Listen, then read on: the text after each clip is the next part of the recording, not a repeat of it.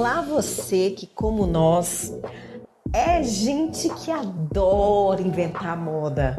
Seja muito bem-vindo, muito bem-vinda ao nosso Pluscast.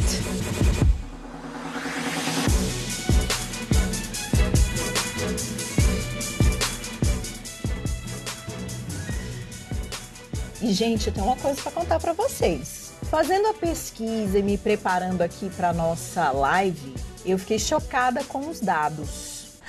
Eu tô passada, chocada.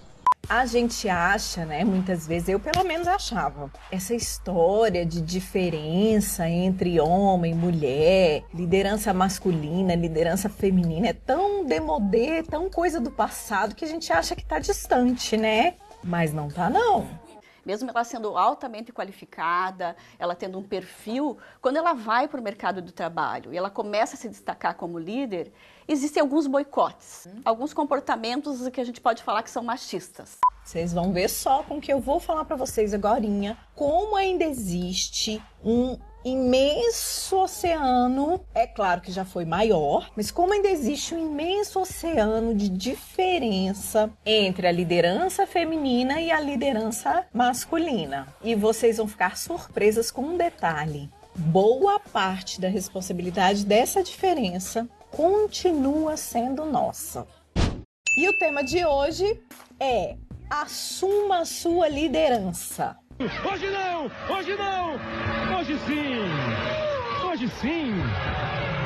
É uma convocação para você, mulher, que tá aí inventando moda, meio assim borocochô, não tá querendo muito inventar muita moda. Esse trem da pandemia deixou você assim mole, sem vontade. Pois essa live de hoje é para te convocar para você assumir a sua liderança. Por que isso? Porque não só o Brasil, mas como o mundo todo precisa das nossas características de liderança. E isso está começando a ser percebido de uns tempos para cá. Então vamos começar com os dados que eu iniciei a live falando. Tem um indexador que se chama Reykjavik.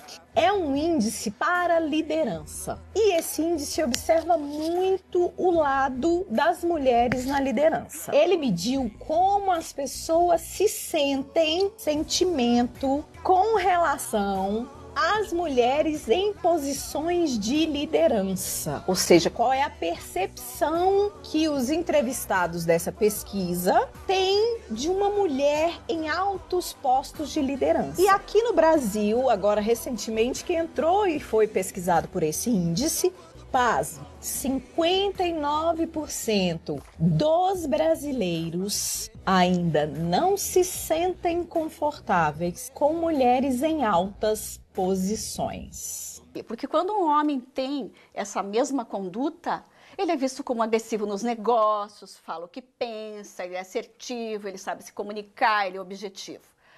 E a mulher, é, às vezes, se coloca num padrão que a mulher não pode ser assim. Eita, hein? Isso quer dizer o seguinte: eles aceitam que essa pessoa seja, desempenhe a liderança, tem uma alta posição, mas lá dentro, lá no fundo, fica aquela coisa desconfortável. Te desejo tudo de bom.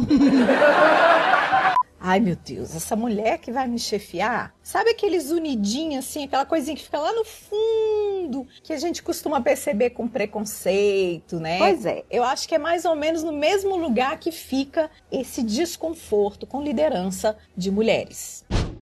E uma outra pesquisa chamada Panorama Mulher disse que apenas 13% das empresas brasileiras têm as suas administradoras, que a gente usa a sigla de CEO, como mulheres. 13% apenas. E eles constataram outra cosita. Quanto maior o grau de liderança, ou seja, quanto mais alto o cargo que essa pessoa eventualmente ocupa numa empresa, o que, que acontece? Menor a participação feminina.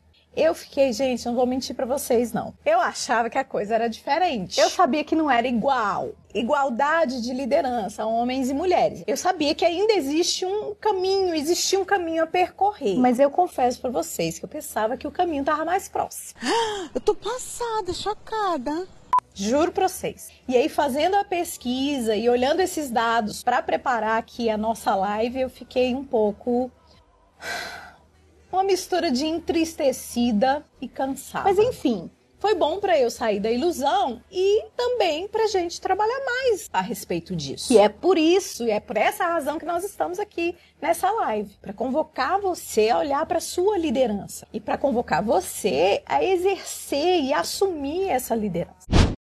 Mas a gente não quer aqui também assim fazer um, como é que se diria, uma guerra de sexos. Não é esse o nosso propósito aqui, de maneira alguma. O nosso propósito aqui é deixar as mulheres presentes para o vácuo de liderança que existe, que nós podemos ocupar. Então, o nosso convite com essa live é que nós acreditamos que liderança em casa e fora, fora dela pode sim ser compartilhada. E a gente quer alertar vocês para isso. Vem ocupar, vem exercer a sua liderança, vem ocupar lugar nesse espaço que está vazio. E aí a gente faz esse chamado para você.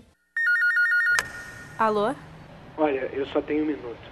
Para assumir a liderança, sua liderança, uma liderança feminina muito peculiar. E eu vou falar para vocês das características da liderança feminina e por que que é tão importante a gente estar à frente de projetos de empreendedorismo em várias áreas. Então, olha lá, vamos lá, as características da liderança feminina que hoje as pessoas estão começando a buscar, porque são características que se observou que aumentam em muito o desempenho nas empresas. Isso é fato. Empresas lideradas por mulheres têm vários índices e indicadores que atestam que tem mais retorno, que o ambiente de trabalho é mais ameno, entendeu? Então vamos lá. Características da liderança feminina tão valorizadas hoje em dia. Atenção.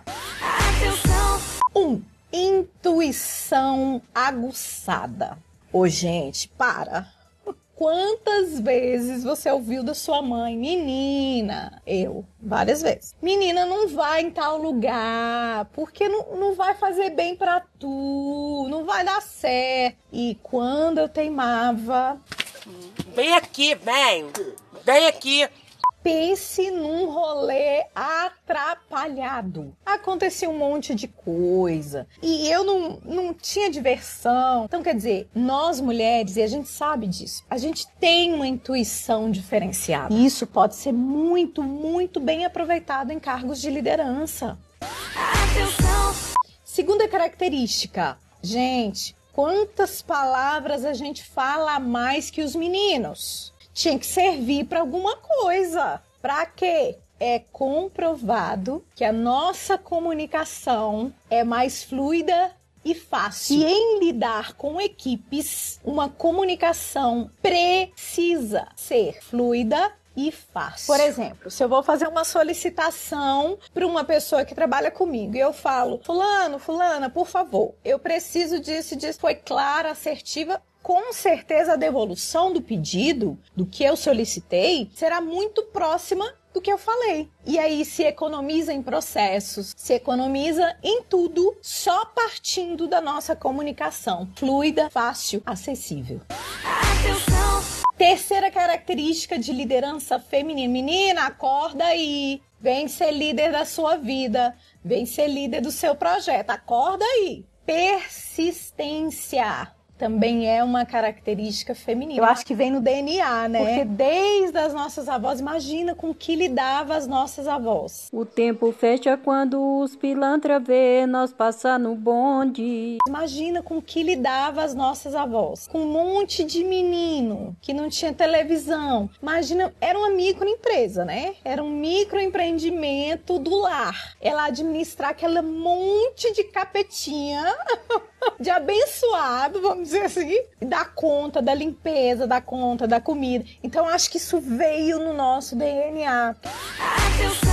Quarta característica: habilidade e flexibilidade para lidar com conflitos é aquele nosso jeito feminino. Eu acho que empatia também é uma característica da liderança feminina. A gente se coloca muito fácil, muito rápido no lugar do próximo. E isso facilita ainda mais a comunicação, porque você entra no universo daquela pessoa se comunicando com ela. Então, isso ajuda demais na solução de conflitos. Não tem, não tem conflito que resista a uma boa conversa. Atenção! aceitação de mudanças pela nossa própria natureza, de alteração, de hormônios, de estrutura, todos os meses, a gente tem uma capacidade de aceitação de mudança, de adaptação e de resiliência posta à prova todos os meses.